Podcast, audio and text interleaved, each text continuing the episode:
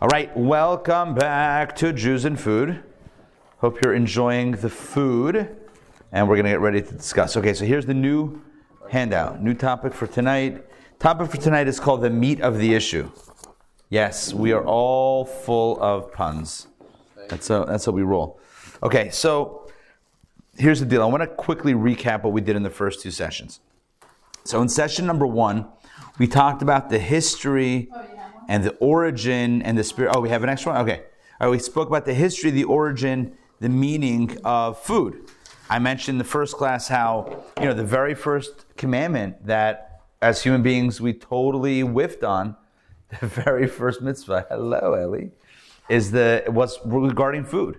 Um, Adam and Eve are eating from the forbidden. Literally, it's an eating experience. Noah gets off the ark. The next thing you know, he's getting drunk. Avram and Sarah, Abram and Sarah, they are recruiting monotheists, budding monotheists, um, uh, u- utilizing food. Joseph and his brothers, when they sell him, they sit down for a meal. We have also the drama of the golden calf that's surrounded by food. And food plays an important role, as it does in life, as we pointed out in the first session. And we spoke about in that first class how the, the deeper reason for the centrality of food, obviously on a biological level, you need food to live, but the centrality for it is also because on a spiritual level, food is an integral part of our spiritual service. Because in food, um, which is but beneath us, as it were, and that's not a judgmental, it sounds a little judgy, but what I mean is in the strata of domem, tzomeach, medaber, uh, mineral, vegetation, animal, and human, the, the, uh, the forms of life that are inhabiting the, the, the lower realms, as it were, actually contain higher sparks than the sparks that we contain on our own. And thus, spark, when I say sparks, I mean sparks of divinity, sparks of holiness. And so when we eat, we're actually accessing these incredibly lofty spiritual um, points of light, and we're, we're, we're imbibing them, ingesting them, and then hopefully doing something positive with that energy, and thus bringing them back up to God. So that was the first session. In the second session, we spoke about the difference, we spoke about the Sinai diet, and we explained that when it comes to kosher, we have something fascinating, and that is um, kosher is referred to in halacha and Jewish law as mutar, mutar, which means typically translated as permitted, but it really means untied, whereas forbidden foods are called asur, which means was translated as, for, as um, forbidden, but it literally means tied down. And we explained last week that there's two forms of klipa.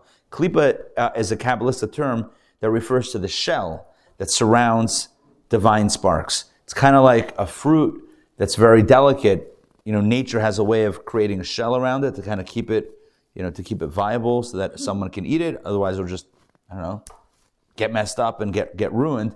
So too, and also one could say that the soul, our soul, has a body around it, which is also the klipa as it were. But there are different forms of shells. Some are very soft, some are soft peels.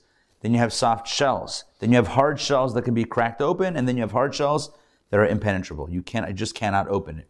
So the things that are permitted um, spiritually are the things that have, it's called klipat noga. It's shells that have the ability to be, that, are, that, are, that we're able to open them and access the, the light.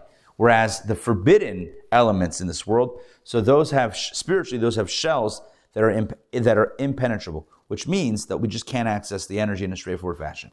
And so therefore, the only way uh, to deal with those things is simply to reject them. The rejection is that thing fulfilling its purpose, not us utilizing it, but rejecting it. Today we get into a fascinating, fascinating piece of, of the analysis of this, of this larger picture, and that is how could it be, you know, based on what we just said last week and what I just described in this recap, that you have two categories in life.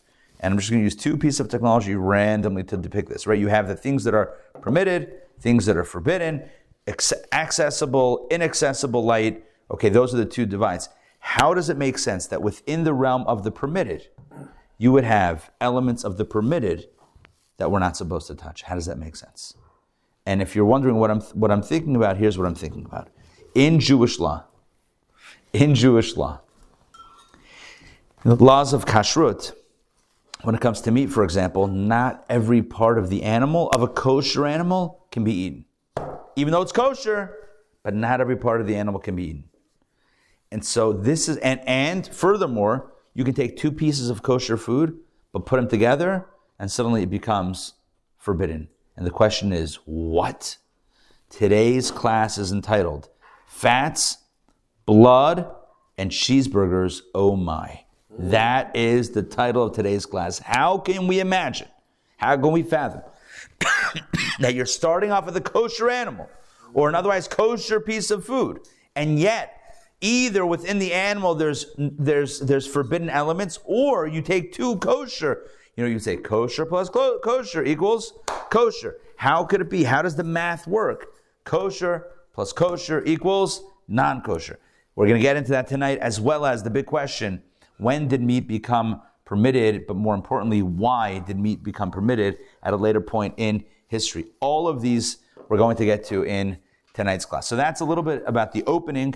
Sorry, that's a little bit in the opening about the subject. Now let's jump in. So I just want to be very clear here. The three categories that we're going to focus on tonight mainly are the forbidden fats of an animal, the forbidden blood of an animal and bird, and the prohibition of mixing meat and milk and what, what, the, what the foundation of that is. So those fat, blood, and uh, and, and, and meat and milk, uh, milk and meat.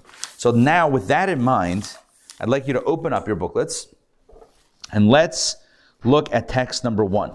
So let's, um, let's create the foundation for, for, this, uh, for this idea. The first term that I want to share with you, the Hebrew term, is the, the Hebrew term called chelev. Chelev is the Hebrew term for the forbidden fats. Um, there are permitted fats of an animal, and then there are the, the, forbidden fats. And just so you know, um, you know if you if you have a steak and and it's you, it's like marbleized, there's like fat. That if it's a kosher, that's kosher.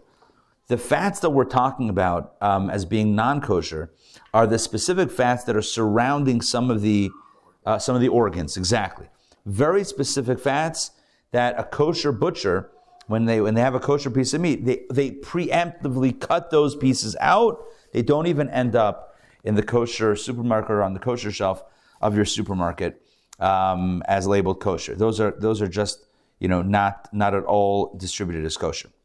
So a trained kosher butcher knows how to cut those parts off and only sell the kosher parts. So that's an introduction about the fats, the forbidden fats, again called chalev. Now blood. The Hebrew term for blood is dam. Dam is blood. Jewish law prohibits the consumption of all animal and bird blood. All of that is problematic. Now, when it comes to meat and milk, this is just a quick overview. When it comes to meat and milk, Jewish law prohibits the eating of meat and milk together, the cooking of meat and milk together, and even the benefiting of the, the from the mixture of meat and milk. Together. I remember there was a family in Pittsburgh, a very prominent family, very wealthy family. They owned a, a bunch of the local Chuck E. Cheese, amongst other things. They also owned a bunch of the Chuck E. Cheese franchises locally in the Pittsburgh area. Um, that's where I grew up as a kid. The um, and when they became this, so he, this, the family started becoming more more observant and whatever, and then they realized like, oh wait a second, there might be a problem with owning a restaurant that has that sells meat and milk because then you're benefiting, you're profiting. You're not eating it, but you're profiting from that mixture. Typically, just just to clarify this, typically when it comes to things that are unkosher, you can sell it, knock yourself out. When it comes to meat and milk, specifically that mixture, the Torah has a separate prohibition, not even to benefit or profit from it. So what they had to do is kind of restructure the business and um, and have another partner who wasn't Jewish who was able to then you know they, they somehow structured it where you know they would profit from I don't know the arcades or the other food and the pepperoni pizza was uh, you know someone else made the profit. That wasn't them. So that's kind of how they structured it. But back to the story. Let's ask the obvious question. What's wrong with the fats of a kosher animal? What's wrong with the blood of a kosher animal? What's the deal with this? So what we're going to do is we're going to read text one. Text one is the foundation, the biblical foundation for the prohibition uh, um, uh, against eating the uh, certain fats and the blood of an animal or bird. And what we're going to do is we're going to look for clues in text one, ask the rationale. It's going to tell us that you can't eat fats and blood, but the question is why. So if you can pay, it, see if you can, if you can uh, play sleuth. Um, who's a good sleuth? Um, Sherlock Holmes. This this text and see if we can figure out what's going on. Let's go around this way. Um, Tom, please get us started. Text number one.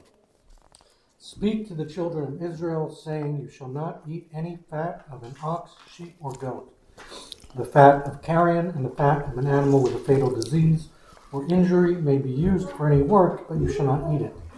For anyone who eats fat of animals in which sacrifices are brought as fire offerings to the Lord, the soul who eats it shall be cut off from its people. You shall not eat any blood in any of your dwelling places, whether from birds or animals. Any person who eats any blood, that person, that soul shall be cut off from its people. Perfect. So we have here, excuse me, we have here five verses. First three speak about the prohibition about uh, against eating any fats. Um, the second, or, eating certain fats. The second prohibition, this is the last two verses, speak about the prohibition about consuming blood. Okay, let's break this down. Did you notice a clue, perhaps, as to why these fats may not be consumed? Um, what clue did you find in text number one? It's within the first three verses. Yeah, it says here any animal with a fatal disease or injury, uh, because perhaps they knew or had an inkling that the, uh,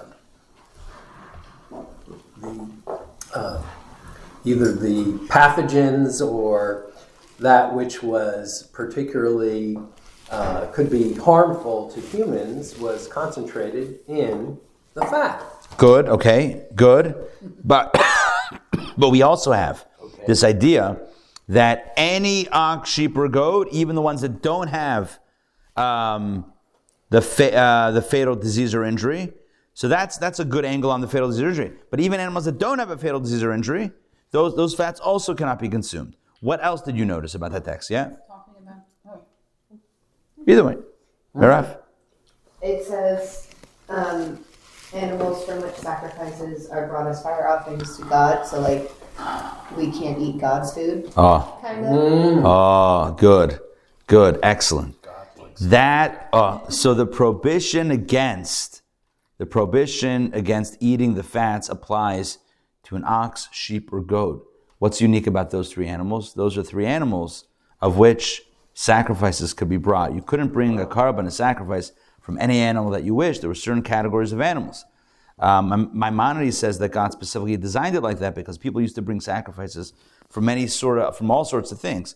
So God says, all right, hold on. If you want to bring sacrifices to me, it's going to be, uh, the, you know, the Torah says it's only, it's only certain categories. So as, uh, as Meir is saying, very accurately, as the commentaries point out, it's almost like God is saying, Oh, and one more point. When, uh, when animal sacrifices were brought, the chalev, the fat, was brought on the altar. So it's kind of like the Torah is saying, God is saying, the fats, all the fats are for me. Y'all don't touch those fats. I mean, the other fats, sure, but not, not the ones that you would that you would use for me. And in fact, we find this in text number two. The Tzror Hamor uh, says this explicitly in text number two. Rob, if you don't mind, please reading this one. This says that rationale very clearly. I'm still, I'm still on text number one. Um, can I ask a question? Absolutely. Um, what does it mean that that soul shall be cut off from its people? Oh, so that is um, that is a standard. funny. It's it's a it's a harsh line, but it's a standard line in Torah regarding a lot of negative prohibitions. It says the uh, the punishment is kares. Right. What that what means. So the way kares is typically um, described is that the person. Um, this doesn't happen nowadays, but back in the day, they would pass away before like the age of fifty, and I don't know. It was like a spirit, also like a spiritual thing that also manifested physically. So it's in passing away. with the existence of the basement bench. Yeah, yeah, yeah, yeah. yeah. So that uh, so that kares, mm-hmm. that spiritual piece of it doesn't really, or, or the physical manifestation at least, doesn't really work. The Alter Rebbe in Tanya, in one of the later parts of Tanya, deals with this question about kares nowadays. Is it does it work? Does it not work? Like, what does it mean for a person? But clearly, the Torah is emphasizing that we should stay away from it, right? At the very least, we should stay away from it. Um, okay, text two, if you don't mind. Um, the blue as well. No, not the. You know, you don't have to worry about Uh, that. Since God chose the fats and blood as the best part of the sacrifice, He commanded that the children of Israel should not. Perfect. So Tzror Hamor says, oh, and I should have mentioned, when when they brought um, the sacrifices, they not only burnt the chalev, the fat, on the on the altar, but they also sprinkled the blood on the altar. So it's like God is saying, fat and blood, that's for me. Y'all don't eat that. I got that from the animals. So from these category animals. They didn't sprinkle the blood, they sloshed it. also. Then they collected it and did some fruit. Yeah, there was there was a lot of there was a lot. By the way, I should mention, um, my grandfather, a blessed memory, was uh, in addition to his other activities, he was a shochet. He was a slaughterer. So at many an occasion, I visited him in the slaughterhouse. So uh, every Sunday morning, for example, he would shack chickens on Murray Avenue, the main the main drag in Squirrel Hill, at Greenberg's Poultry Place, and you know he wore the white you know the white coat. I don't know why they wear white. I guess the blood stands out. And he would shack the chickens. They had a they had a machine with like a like a, a roller brush thing. They'll pluck the chickens. But I also went to see, you know, the the, the larger animal um, factory. That wasn't like in the in the city. He used to drive out far. He used to leave, I think, 3:30 a.m. He was already older. 3:30 a.m. A few guys they would carpool to Sandusky, Ohio. They would go there, and um,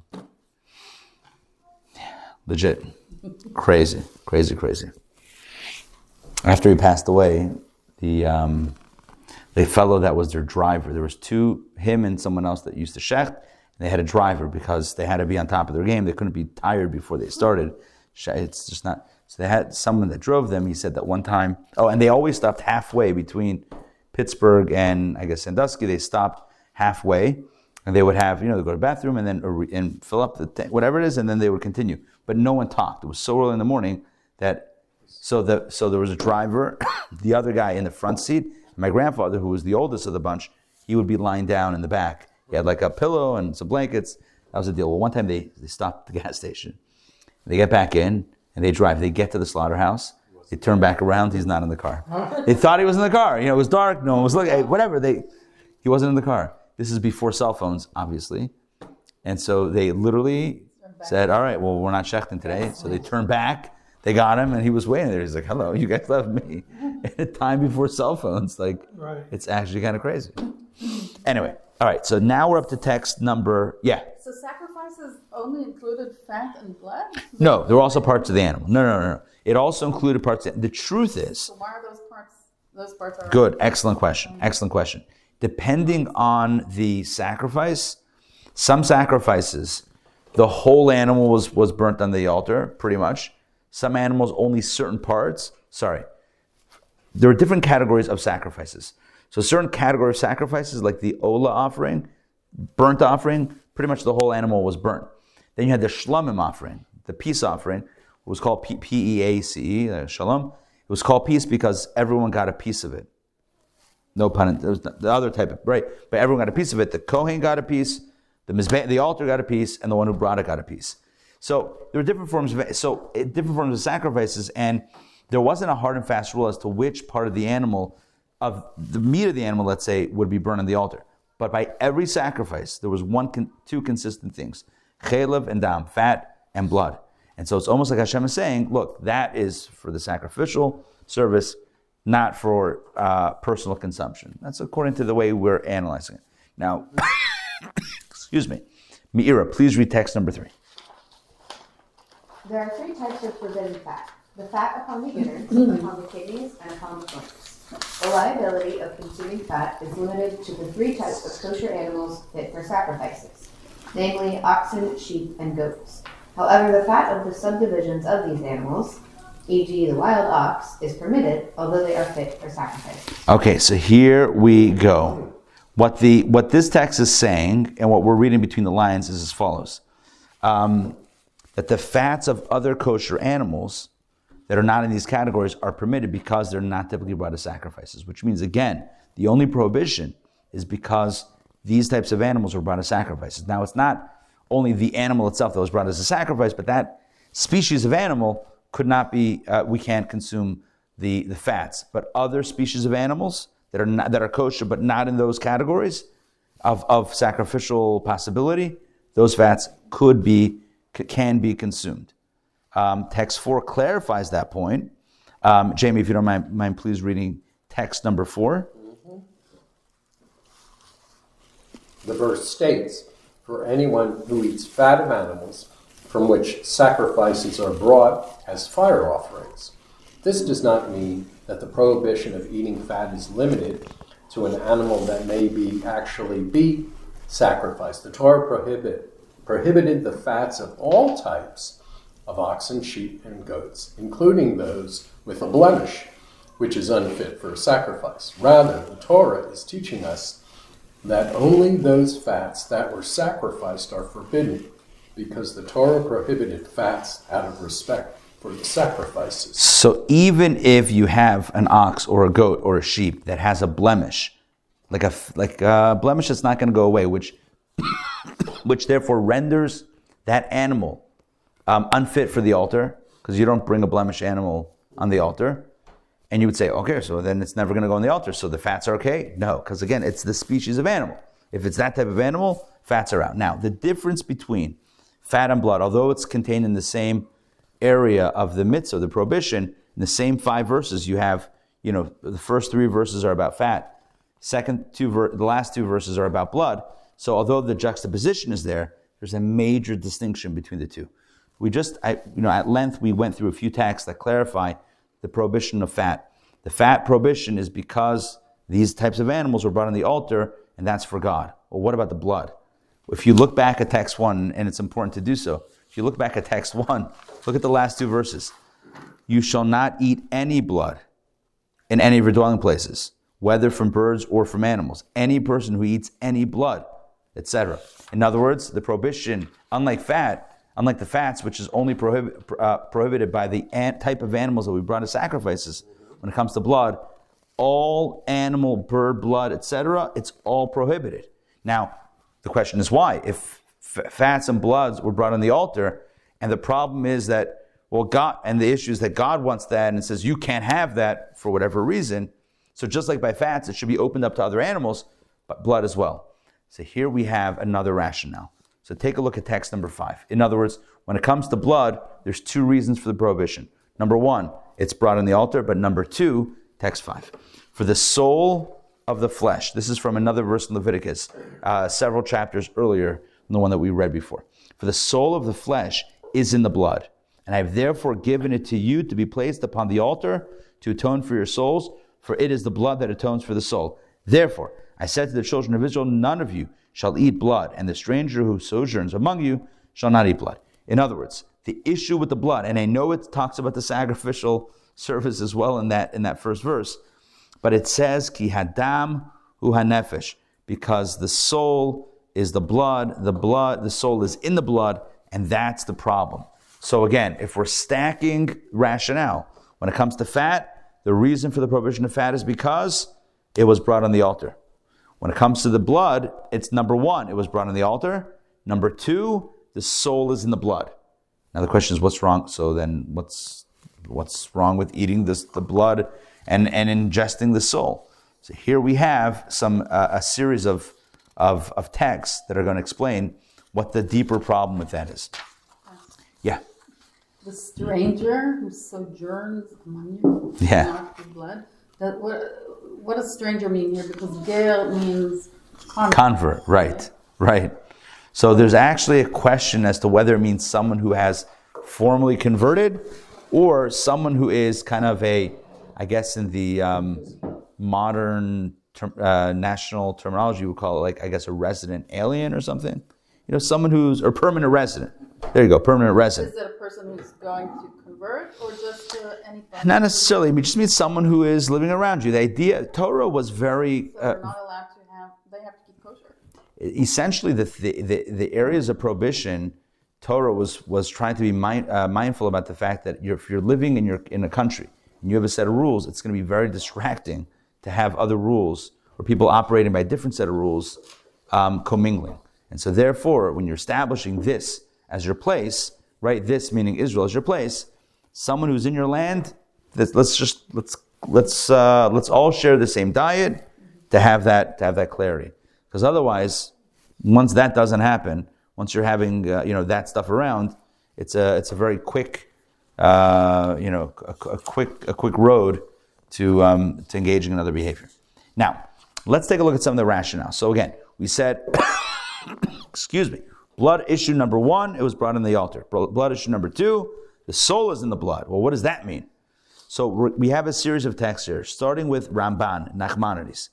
Nachmanides clarifies um, um, Maimonides, uh, sorry, Nachmanides clarifies that the difference between fat and blood is that fat you can distinguish which an, uh, from which animal the fat came, but blood looks red. And it's going to be hard to distinguish where that animal came from. Yeah. Nachmanides is the same as Maimonides? No. Oh, okay. Excuse me. Nachmanides lived around the same time as Maimonides, but a different guy. Okay. Rabbi Moshe ben Nachman is his name. Mm-hmm. Rabbi Moshe ben Maimon is Maimonides. Okay, thank you. All right, so Tom, if you don't mind, text number six, Nachmanides explains about the great blood mix-up. It appears from the verse that the Torah prohibited blood because God gave it to us to be placed upon the altar to atone, atone for our souls, and is therefore the portion of God. Thus, the reason for the prohibition of blood is the same as the reason for the prohibition of fat, which is also forbidden since it is sacrificed on the altar. One may ask, if so, why does the Torah also prohibit the blood of wild animals and birds which are unfit for sacrifices? The question can be resolved by explaining that God wanted to distance us from all types of blood, lest we mistakenly consume a forbidden type. The Torah did not, however, do so with fat, prohibiting only the fat of oxen, sheep, and goats. This is because the fat of these animals is distinct and will not be confused with the fat of other animals. The blood of all animals, however, appears similar, and precautionary measures are therefore necessary. If you had a glass of blood, are you able to tell which? This sounds gross, I know. Mm-hmm. But I'm saying, like, you wouldn't be able to tell. Whereas the fat, apparently, it was clear whether it was a, uh, this type of animal, that type of animal. I'm not an expert, but that's what he says. Okay, that's one rationale. The other rationale is what I said before, and this is found in text number seven. Merav, please read text seven. This is from the um, Bechor Shor. It says the verse The states. verse states, For the soul of the flesh is in the blood, and I have given it to you to be placed upon the altar. The verse is given is giving us two reasons why blood is prohibited.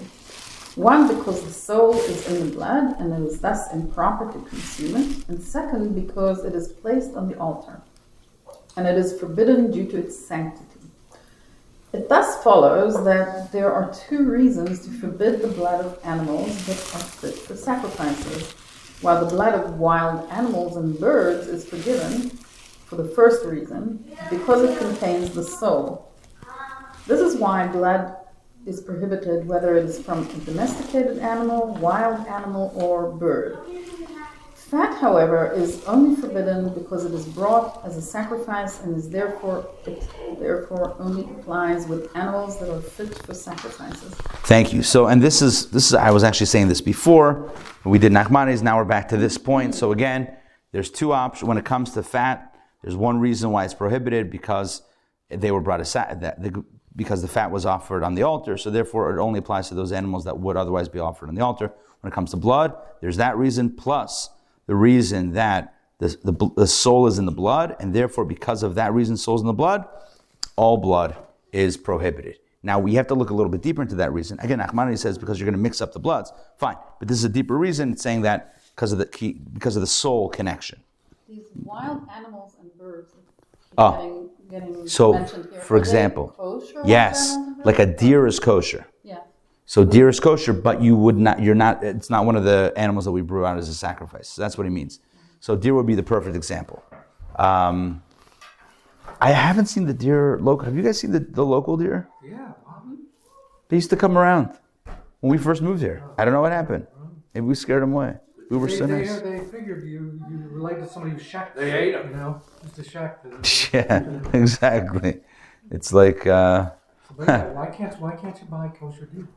It's funny. I asked I asked my grandfather that back in the day. He told me two things. It's funny. His name was also Tzvi Hirsch, which means deer. So I asked him. I said, "Well, how come? Why don't we? Why is it there are no deer on the market?" He said, "Number one, they're hard to catch, but more importantly, number two is what he told me. Um, the meat is tough, and it's not. It's not like it's gamey. It's not. It's not what people are used to. But conceptually, it's kosher. Yeah, yeah, yeah.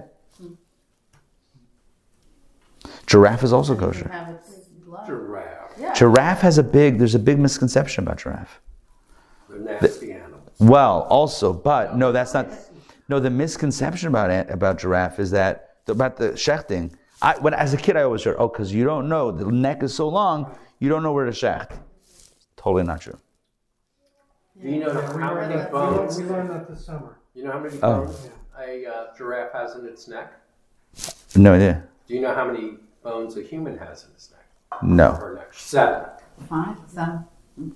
I feel like you know this. This is your business. Giraffe has seven. They're just very tall. Wow, the same seven. Yeah. Who would thought? Can you do an adjustment on the giraffe? Um, That would be a little bit more difficult. But giraffes are seem very gentle with their within their families there. Yeah. But I heard also giraffe, the wrangling would be ex- not only catching it. When you shecht an animal, you, you cannot apply any pressure to the neck. No? No. You can't uh, you can't hack at it. It's considered if you cause any pain like that, it may, it's it's no it's not kosher. You have to go right along the edge. There's a, it's a very it's a very precise way to do it along the edge, but not but not to apply any pressure. Because the animal because the neck is very strong and it's very big, the logistics of doing a kosher shchita of kosher shechting on it would be extremely extremely difficult, and so therefore, no one does it. Can you do it with a machine or it has to be done by hand? It's got to be done by hand. There's a great story, a very powerful story that's told. The Baal Shem Tov, you know, back in the day, he before he became the Baal Shem Tov, you know, he was gaining notoriety, but still not like world famous. He would go around different towns and whatever they needed Jewishly, he would he would help out. A teacher, a shochet, a like uh, what he would help out as needed. So once he moved on from a town, and at that town he was shechting the animals, and then they needed to hire another shochet, and they did. Seemingly a good guy, God fearing fellow, and he goes out with the assistant uh, who wasn't Jewish, but he would help the previous shochet, who was the Baal Shem Tov. They go out and he's shechting, and he says, "You're doing it wrong. It's not kosher." The, non- the non-Jewish guy says to the, he says, by, with all due respect, I'm, I'm proficient in these laws and I've been doing this on my own, you know, for a long time. Um, I beg to differ. But why do you say that? He says, because you're not polishing your knife correctly. You know, between every every time, it, the knife has to be perfectly smooth with not any nicks. It can't have, you have to run your fingernail along the blade. And if it catches anywhere, you cannot use that knife until you sharpen it and remove all the nicks. Because again, it can't catch on it because that would rip the, rip the, it would hurt the, the animal. So he says, You're not sharpening correctly. He says, What are you talking about? He says, When the Baal Shem Tov would shecht, he would cry. And with those tears, he would, that would wet the stone, and that's how he sharpened his knife, with the tears of shechting. Here's a guy who, when taking the life of an animal, know, even for a good cause, he was crying. He says, You, I don't see any tears, not kosher. It's a story that's told, but it kind of brings out, like, uh, I think, a beautiful idea that we're not, we're not callous with these things. Um, at least we're not meant to be. My grandfather always had a problem with those, because you asked, could it be done with machines? Like with the, those, um, you know, like chicken, kosher chicken plants that would check like a thousand in an hour. He's like, How do they do that? come on. He's like, there's not, you, that's not, that's not the way it was meant to be intended. They have, but it's also they're also kind of moving an assembly line. So it's like you're shechting and it's moving, and you're shechting and it's moving. But it feels like it's a little less personal. Cows and buffalo, and how do they? How can they do that? You're talking about logistically. It's supposed to be in one. I can describe it for you. It's some of the more modern, well, uh, some of the more modern operations. I've seen this myself. They they corral the animal into a you know individual pen, and they open up small window. The animal sticks out its neck, sticks its head, and then they kind of close it up where not to put pressure, but they can't pull it sort of. And then there's like a block that comes from the ground and pushes. So the, the, the animal's neck is sticking out, and then it the thing pushes it up gently, and then it's in position. It's a little bit, uh, yeah. I don't know. I don't know what the right word for that is, but it's a little, you know. Hard to watch. Yeah, it's not. It's not. It's not fun to watch, but it's um, part of the process. Maybe it's good we didn't have meat tonight. All right, text eight. So here we go. We're going to get now deeper into the idea that the blood is the, the soul is in the blood, and therefore not to eat blood. What does that mean? The soul is in the blood, and why is that a reason, a rationale not to eat it? What's what's actually going on here? Text number eight. We have a few different commentaries on this. We're going to start with text eight, which is again Ramban Nachmanides, and he explains what is going on over here. Um, is it? Uh, no, I think no, I think you just read. I read It's this? Oh, yeah, yeah. Yes. Meira, take it away. The proper way to explain the prohibition of blood is as follows God created all material beings for the sake of man, for he alone among them recognizes his creator. Nevertheless, at first, God only allowed man to consume vegetative matter and not animals that possess soul. During the great flood, the animals survived in Noah's merit, and afterward Noah brought sacrifices from among them, and they were accepted on high. At that point, God permitted man to slaughter animals, for their life is for the sake of man. He allowed them to derive pleasure from them and make use of their bodies, which live for the sake of man, and he designated their soul, the blood, as atonement for man when it is sacrificed beforehand, but not for them to consume.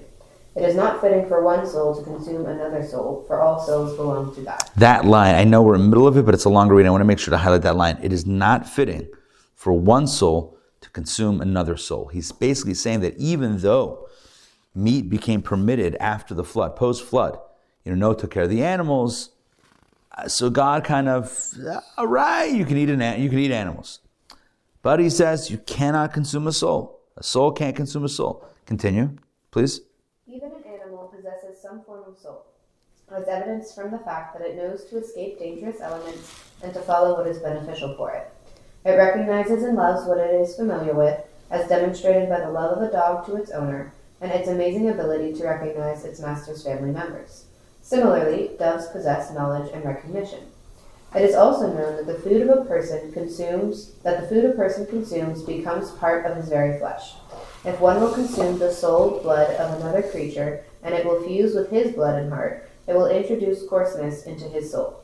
This will cause his nature to become similar to the nature of the animal soul, which was contained in what he had consumed, because blood does not need to be digested like other foods that change when digested. Hmm.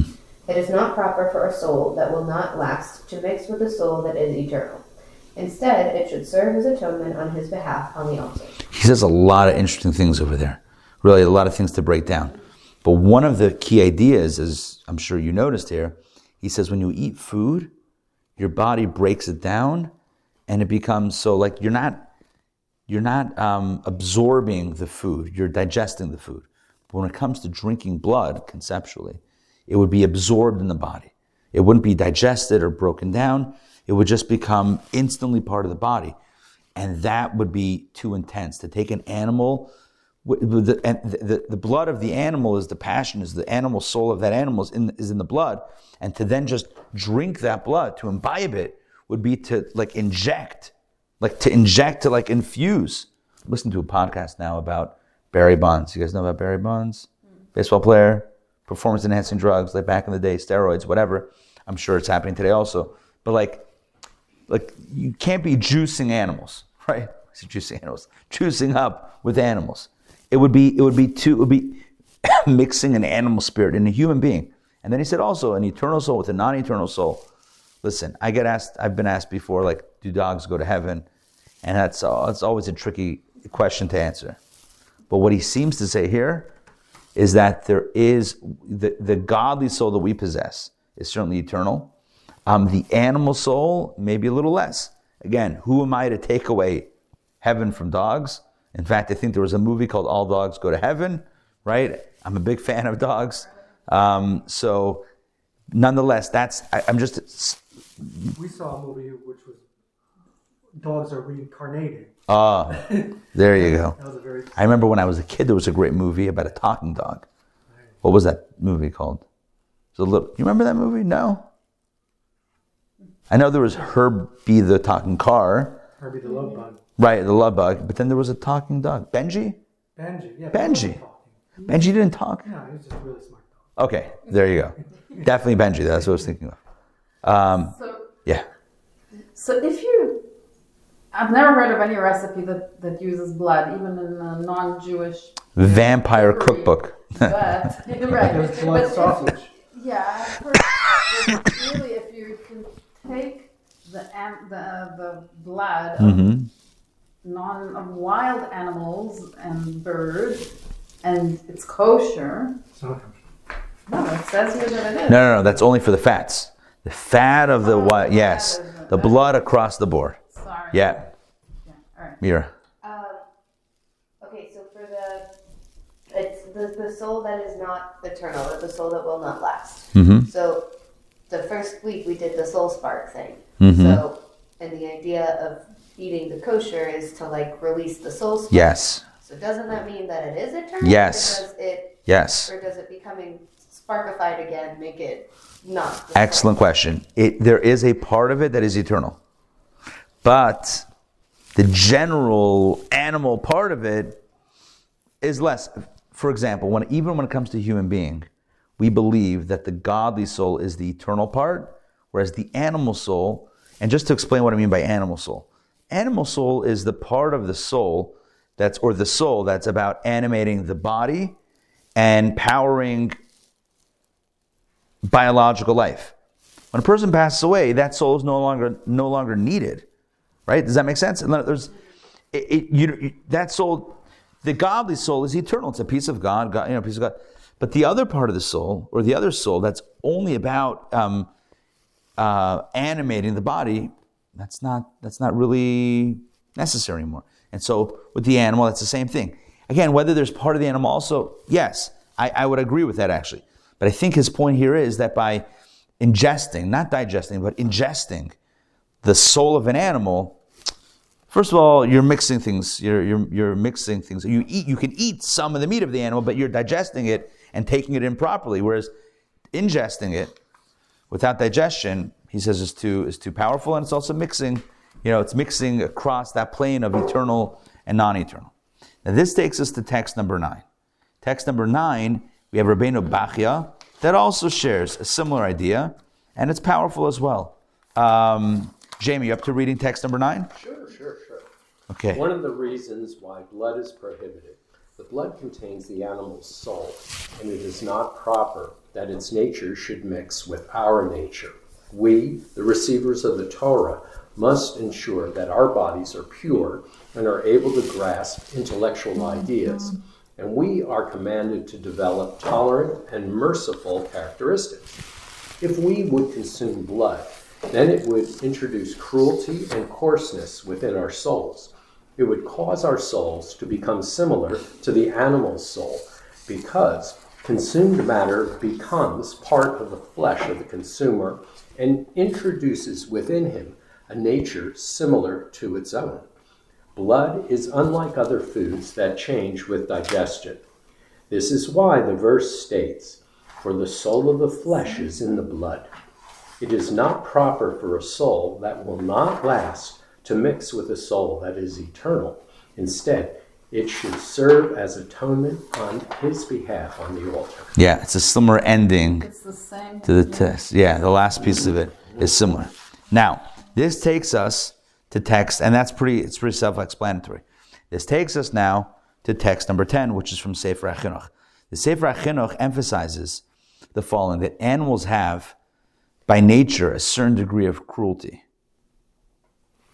and that's not due to a fault to any fault on their part. That's how they're wired. God created animals to be to have a cruelty, survival instinct, whatever. So that's a part of their personality that we don't want to inculcate, within ourselves. And that's why no blood. Let's see this in text number 10. It's a short text.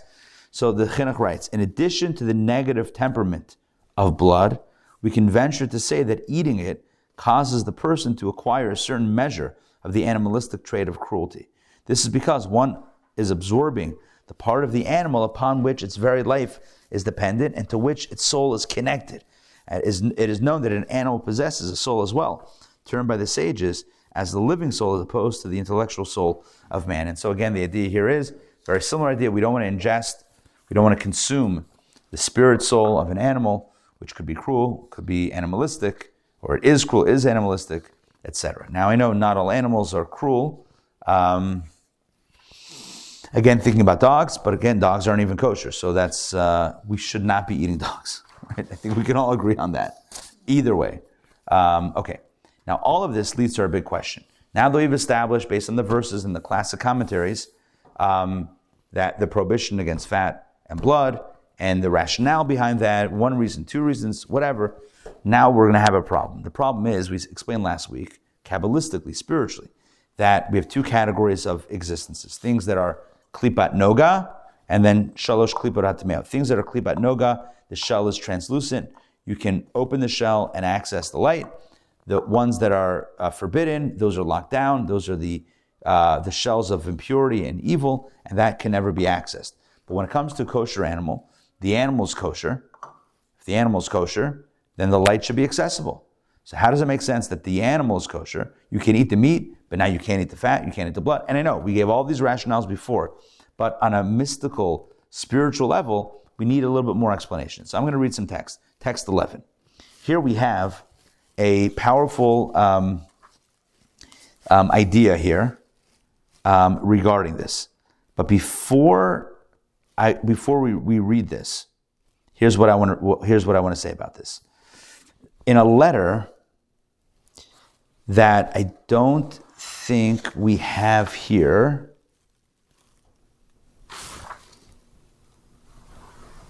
One second. Yeah, no, no, we do have here. This is literally text 11. So I'm going to give you the background of text 11. Basically, the Rebbe says the following.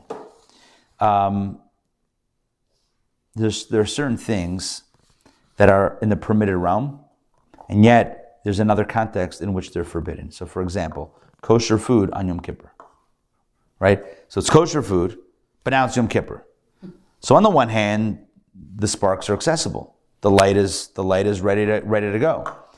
And that doesn't change. This remains kosher. The kosher sandwich remains kosher. The problem is it's Yom Kippur. So what happens? So if we engage in that, in that food on Yom Kippur, what we're doing is we're accessing something, accessing sparks, but because we're not supposed to be eating on Yom Kippur, so we're accessing what could be accessed, but in a prohibited context. And therefore, therefore, it's going against the very um, fabric of the way things are meant to be elevated and light is meant to be accessed, which is which is then um, a breach. It's causing a, a, an even greater breach than than the non-kosher experience. Let me explain. An animal, I'll just, I don't know why having two things in front of me makes it easier, easier for me to talk about this. So you have a kosher animal, you have a non kosher animal. Okay? The non kosher animal, the sparks are inaccessible. So if somebody eats from it, okay, you can't access the sparks, it is what it is. But now you have a kosher animal, kosher meat, and you're eating it, let's say, on Yom Kippur. What's the problem? Here was potential that was accessible, but now you ate it on Yom Kippur, which means that you fumbled right before the end zone. In other words, you had a chance to unlock the sparks, and you could have, if not for those meddling kids. Sorry, you could have, if not for the fact that it's Yom Kippur, which means you took something that is elevatable and instead you degraded it. In a sense, this is worse than this, because this, you didn't mess up. It was already messed up. It was non kosher. This was inaccessible. But this had the potential to be, to be elevated, but you did, it, you did it in the wrong way. Does that make sense? So, in a similar way, we say like this the, the, co- the kosher animal is kosher. The blood and the fat is not kosher. Meaning, since God says blood and fat is not kosher, which we read about before, suddenly that creates an, a, a space of inaccessibility, and therefore eating it in eating those things, even though they're kosher, would be to degrade that experience and to lose the otherwise holy potential in it. Let's read it inside text number 11. Here we go. The Alter Rebbe explains in Tanya. This is a letter from the Lubavitcher Rebbe. The Alter Rebbe explains in Tanya that permitted foods receive their vitality from klipat noga, that's the translucent, translucent shell, and forbidden foods from the three impure klipot shells. This can be divided into two categories: what the item of food is intrinsically connect associated with, and what it becomes associated with through one's action with the food. For example, the godly spark that gives existence and vitality to permitted foods belongs to the category of sparks that are vested within Klipat Noga. This is the case at all times, including Yom Kippur, when such foods may not be eaten. Excuse me. The sanctity of Yom Kippur certainly does not cause food to descend to a lower level, which means, again, kosher food remains kosher on Yom Kippur. The sparks remain accessible on Yom Kippur. It's, it, Yom Kippur doesn't make food not kosher. A holy day makes, makes sparks degraded? Of course not. By contrast, the other extreme, the spark that gives existence and vitality to forbidden foods is from the sparks that are vested within the three impure klipot. This is the case at all times, including during times of danger when such foods may be eaten. In other words, to give another example, let's say somebody's starving and the only food available is non kosher. What do you do? You eat the non kosher. Does that make it kosher? No. No, that's what he's saying. Those sparks remain impenetrable. Nonetheless, you have a mitzvah to eat it, but that doesn't make the sparks accessible. It just means that right now you need to do something that you're not gonna, it's not gonna be an elevatory experience, but you have to anyway. On Yom Kippur, the sparks are accessible, even though it's Yom Kippur, and you're not supposed to eat them. There are two key differences between these two types of sparks. A spark of Klipat Noga senses that it is a godly spark, albeit in a reduced format. By contrast, a spark of the three impure klipot has dimmed entirely until it itself is viewed as klipa. A spark of the three impure klipot is derived from an extremely lofty source, i.e., it possesses a much greater power than that of a spark vested within klipat noga. Right? Remember, the lower it is, the higher it, it, it stems. Uh, this refers to greater power, not in quantity, but in quality, just as the might of a lion is not just quantitatively greater than that of an ox, but is of a, great, a different category altogether. Now, if a Jew consumes permitted foods on Yom Kippur, this limited action cannot change the order of creation to remove the spark of klipat noga from the food and replace it with a spark from the three impure klipot. It's not like when we eat, if somebody were to eat food on Yom Kippur, they're magically changing the very nature of the sparks in that food. No. What he can do is lower the food and the spark within it to the three impure klipot, just as he lowers himself there. Just as the energy he invested in eating the food becomes bound through the klipot, he accomplishes the same with the food and the spark, which means the food is kosher, the spark is accessible. But by eating on Yom Kippur, you take this clear, right? There's the clear shell and the clear and the and the spark inside it, and you lower it into the mud. You didn't transform this, but you put it down, you sunk it deep into, into impurity, into the forbidden realm. The same is true in the opposite scenario, where one eats forbidden food to save a life.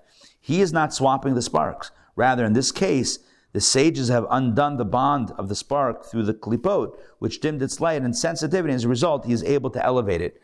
Listen to this when eating the, the non-kosher food when life is in danger doesn't make it kosher but it does elevate the whole experience and the and the cloudy and the and the opaque covering it elevates it to a space of holiness and purpose because it was a mitzvah to save a life and to save your own life and to eat it in that context so does it transform it in the does it elevate it in the traditional sense no but it elevates it it literally elevates the whole thing through the context so there's two elements. There's are you directly engaging with the spark? Maybe not. But are you elevating or in the first case lowering it? The answer is absolutely. However, the actual sparks within the food remain the same, both before it was eaten on Yom Kippur or by a dangerously ill person as well as afterward. The spark doesn't change. On Yom Kippur, the kosher food, it's a spark that is accessible. The food is accessible, but you ate on Yom Kippur, so therefore it's sunk down into a place that is uh, that is impure. Whereas in the case of non-kosher food that you had to eat to save a life, so in that case um, it elevates to a place of purpose, a place of a mitzvah, even though the spark remains an impure spark. Not an impure spark, but a spark in an impure shell. That makes sense? This can help us understand what's going on in this case. It's a similar, similar dynamic. In this dynamic, you have kosher food. The food is kosher, the spark is accessible. But the Torah says, don't eat the fat, don't eat the blood, which is granting a space, like a Yom Kippur space, around those two things. The spark remains accessible. However, by violating that mitzvah, it would degrade the whole experience. And so, therefore, we're told, even though the animal is kosher, the blood and fat is prohibited, i.e., doing this would render the whole experience a lower, sunken in to impure impurity experience. Now, we're going to end off with two more things, uh, two more texts, very quickly. So this helps us understand the very the very nature of meat and milk, and I want to share with you a very powerful, um, a very powerful idea. Okay, this is uh, sourced in Rabbeinu Bachya in text 12. I'm going to tell it to you outside, then we're going to read it inside. Um, Rabbeinu Bachya says the following Milk comes from the blood. That's what it says. The blood is what produces milk. Huh? Milk is blood. Right. The difference is blood is for you, and milk is the only thing the body produces exclusively for someone else. So it's taking, it's a transformation of self to selfless. It's a beautiful thing, right? That's when a person mixes the meat with the with the milk.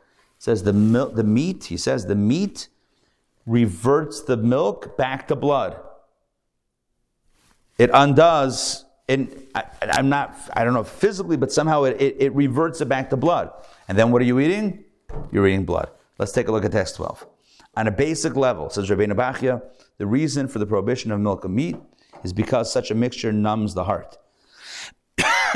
Milk is created from blood, and blood possesses a negative temperament and introduces cruelty within one who consumes it, as we said before. One of the reasons for the prohibition of blood is because it does not change in the body when digested as other foods do. And so its evil nature remains within, the, within it unaffected. Although in this case, the blood has indeed undergone a change as it is transformed to milk. However, when it joins with meat, it returns to its original nature. Mixing them together thus numbs the heart, as well as introduces coarseness and negative characteristics in the soul of the consumer. What he says is meat and milk, the meat is basically undoing the milk process. It's now blood, and now you're consuming blood, which again we read before is prohibited. So that's an interesting, that's a very interesting angle on this. Um, I think we're going to skip text 13. So what's the point? The point of all this is, is that um, uh, understood on a, on a, deeper level, um, we can ask the same question. You have meat, which is per, which is permitted, uh, milk is permitted, it's kosher, it's kosher. We asked, like at the beginning of the class, I asked, you take two kosher things, you mix them together, and you're saying it's not kosher. So you have this idea that it reverts to blood, but still, at the end of the day, this is kosher, this is kosher. What's going on? Again, based on the Rebbe's letter, we have this understanding that yes, you could have something kosher, like kosher food on Yom Kippur, but in the wrong context, right? It just degrades the whole experience. When I say degrades, it lowers it down to a space of impurity. It might be pure inside that space. It might be shining, but it's inside the mud. It's, it's a diamond, but now it's stuck in a place that it should, that it's not meant to be. And so the same thing is true when you take milk and meat together. This is kosher, that's kosher. But you put it together, now you've walked into a space uh, of impurity, and thus that those soul sparks and that potential is now sunken into a place where it cannot elevate um, any longer. And so that, that would be problematic. And in fact, it causes more damage because it started off as kosher and now you rendered it almost unkosher. That's worse than starting off with unkosher, which is just remaining what it is. Now you've taken something kosher and you degraded it. That's worse than something that starts off not kosher because then you didn't do it. It just is what it is. Um, does that make sense? And that's why milk and meat is prohibited even from enjoying any benefit from it because taking a spark and degrading it at this point, no benefit from that. There's like no utility from that anymore. It's been it went down to such a negative place. Um, it is it is over. So now in the final analysis. That why milk and chicken is not allowed? Milk and chicken is different. Milk and chicken is rabbinic, not biblical, hmm. and it's only because the rabbi said that if people are eating chicken parm, they're going to make a mistake and have a cheeseburger next. Because people, people, not the rabbis, the rabbis didn't confuse the two. The rabbis believed that people would, since people call chicken meat, so if peop, if you're eating chicken with, with, with dairy stuff, it's going to be a few generations before everyone forgets about the prohibition entirely, and at that point, everyone's eating milk and meat together. So therefore, they said, in order to draw a clear line, they said, let's we're going to lump chicken into it also, even though biblically, It doesn't talk about it right, but with this Even though biblically, it there's- makes sense. oh well, you could say that once it's part of the prohibition, Except that chickens don't make milk. That's, that's why it doesn't make sense. But the blood and the right? Because the original prohibition says don't cook a kid in its mother's in mother's milk, right? right. But, But you look at it once you- this Right. Once you say that there is a prohibition, not even blood, right, I hear what you're saying. Right. Oh, but but you could say that that only is triggered by meat, not by Right. poultry. Right, because poultry, because chickens don't make milk. Right. So, but the chicken's blood is still I guess. True. Right. But it's not. Look, at the end of the day, once it's rabbinically prohibited, we say now it's the realm of. Now it's basically a rabbinic type of Yom Kippur, and at that point, anything that you do, it's again lowering it down into that space of prohibition. So it would essentially be the same thing from a rabbinic perspective. I mean, it would be nice if, I guess, I don't know, if, uh, you know, if, if that, that concern wasn't there, but it is what it is. They didn't extend it to fish. They figured people wouldn't make that distinction. They wouldn't call fish people. But Chabad did. Nah, that's only something else. That's only you know sakana. That's a different. But no one eat. But it, I mean, where do you? How often do you put cheese on fish? Right. Oh, I My mean, it's- mother had this, this like um, pasta, cooked pasta. What's called like a baked. Oh, that is cheese and and some salmon. Had, uh, not salmon. Oh, there you go. yeah, tuna casserole. Oh, okay. Yeah, Look, yeah. look, look. Here's the deal. You can go to spice. You can go to My mother spicy would peach. not eat it. bagel lox. Bagels and lox. Yeah. Bagels, cream cheese, and lox. We do it. Yeah. What do you mean? You have a tuna melt. Go to spicy peach. Right. They make a panini for you right there on the spot. Spicy Chabad. peach. Some They're people- not- No, it's it's it's uh, Chabad it. Oh, Just- but it is. just some- Absolutely. some people. My brothers eat. Some people eat it. Some people eat it. Some people don't. But it's not how it's not it's not halacha. It's a different it's a different it's a different realm. Sakana. It's this. It's that. It's some, there's also we don't eat fish and meat together. But that's because of the bones.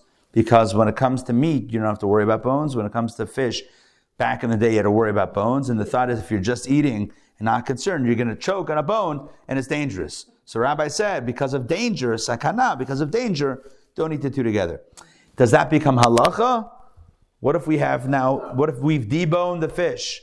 So again, that's where the gray area comes in. Once the rabbis establish something, even when it's based on a rationale, and the rationale is no longer binding, do you still hold on to it for uh, old time's sake, or do you let it go? That's already a higher level conversation, and there's more. It's more nuanced than the way I'm presenting it. But the moral of the story that I want to present you tonight, if I had to summarize it, is the following. Number one, we learned tonight, excuse me, about the about the prohibitions of blood, of fat and blood. We learned that the that the fat prohibition is specific fats of very specific animals that were that could have been brought on the altar. And we said the rationale, according to many commentaries, is because it's almost like God is saying, those fats reserved for me, not you. Okay.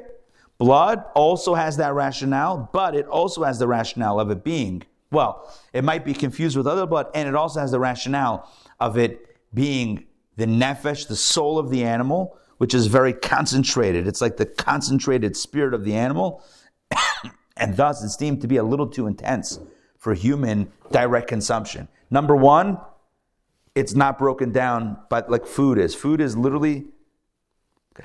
Food is literally broken down by the body, and the body is very discerning about what it keeps and what it rejects when it comes to food. When it comes to, to, to blood, I don't know if it's liquid, all liquids or blood specifically.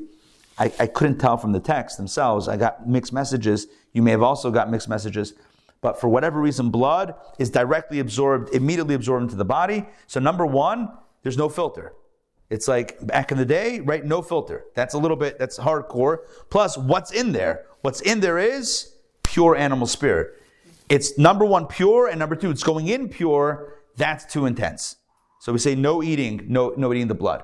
We then ask the question, I'm just kind of going through the timeline. Then we ask the, then I ask the question, one second, fine, sure, those make sense, but if you look at the bigger picture, the spiritual picture, it's kosher, it's accessible, the light's waiting, you need to elevate it, and we're saying this part of the animal no, the blood of the animal no, the mixing the co- meat no, what, what's going on? So we explain that you could, there are scenarios where you have something kosher and for another reason it's prohibited.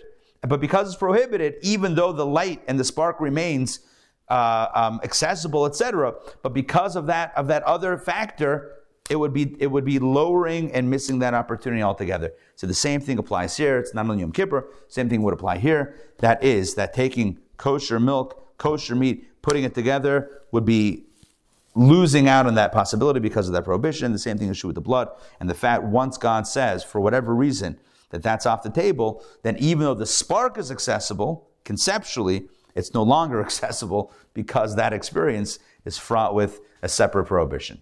Hope that makes sense. So, what's the moral of the story? The moral of the story is we have tremendous power for uplifting sparks and uplifting uh, the food that we eat, but we also have the tremendous power to not only um, uh, waste our energy focus uh, on foods that we can't elevate, but we have the oppor- we have the ability, uh, which the negative ability or an ability to take something that is kosher and degrade the experience. That's the power that human beings have been given. What's the what's uh, with great power comes great responsibility. Let us wield our power very wisely. Thank you very much for joining me today for lesson number three. Now, lesson four. Listen to this: sacred consumption. I'll read my notes. Sure, we can elevate the sparks within food, but can food itself become holy? We've talked about the sparks inside the food, but the food itself, can the food itself become holy? Can eating be a holy experience? Join me next week for the grand finale as we talk about sacred consumption. Same bat time, same bat channel. Any requests for the menu? Taking requests. I have questions. Any, re- any requests? No, it's a serious question. Anything that you would love to see? it up to your wife. She's Okay. an amazing This cook. is All right. If All right. pizza can happen again, I wouldn't. You like the pizza. I don't know if we want to repeat it. We may have to go a different direction. But I agree with you. I like I've been those- I've been pining for the pizza as well. I like those little. Oh, the first one, the taco. uh, yeah, those, That was good also. Oh, you weren't there for that one. taco. That was good. Oh, now we can play it up really Well, big. I 'cause, took a photo of uh, a recipe so I can make it. oh, nice. Good. nachos. P- well, well, what was it? Um, the yeah, original recipe is for flatbread. That's what it is. flatbread. got it. Um, so do you think of all this every time you eat? Like, No, but we're supposed to. I mean, that's one of the one of the big reasons for the bracha for saying a blessing before eating is to at least hopefully have the opportunity to take a moment. What we do with that moment, I don't know. Is ever can I say that every time I say a bracha, I'm doing a meditation? No. Should it's, it's not to be me, but should we? Yeah. Um, but we're human, and so but but at least we look. The more we learn, the more it will be in our consciousness. That's I mean the goal of this class is really to get us thinking about food in a different way. Understand kosher a little bit more and understand you know these spiritual dynamics. It's really about getting to the soul of the matter. Um, and I think it's very cool. Look, there's a lot of foods, maybe I'll speak about this next week. There's a lot of foods that we eat that are highly significant, which I'm sure many of you know, like why gefilte fish, why cholent on Shabbos, why other, you know, there, there are foods that have a lot of not only symbolism and cultural symbolism, but have halachic, you know, meaning and rationale. So next week, if I remember what I would love to do, in addition to speaking about how food itself can be holy or made holy, I also want to speak about these types of, um, of foods, the, the, the traditional foods that have um, halachic meaning, Jewish legal meaning, number one. And number two, I want to get into numerology a little bit next week. If you guys can remind me. numerology or gematria? Gematria. Yeah, Gematria. Well, I'm just calling it numerology because it sounds cool. But yeah, Gematria, which is Hebrew numerology. So we'll talk about that next week, specifically regarding Shabbos and Shabbos foods. Okay? The numerology of Kishka and Cholent May, may, and I, Kugel. may I ask a question unrelated to the topic? Absolutely. Um, reconciling uh, all the violence that's going on Yes. in, in uh, Israel and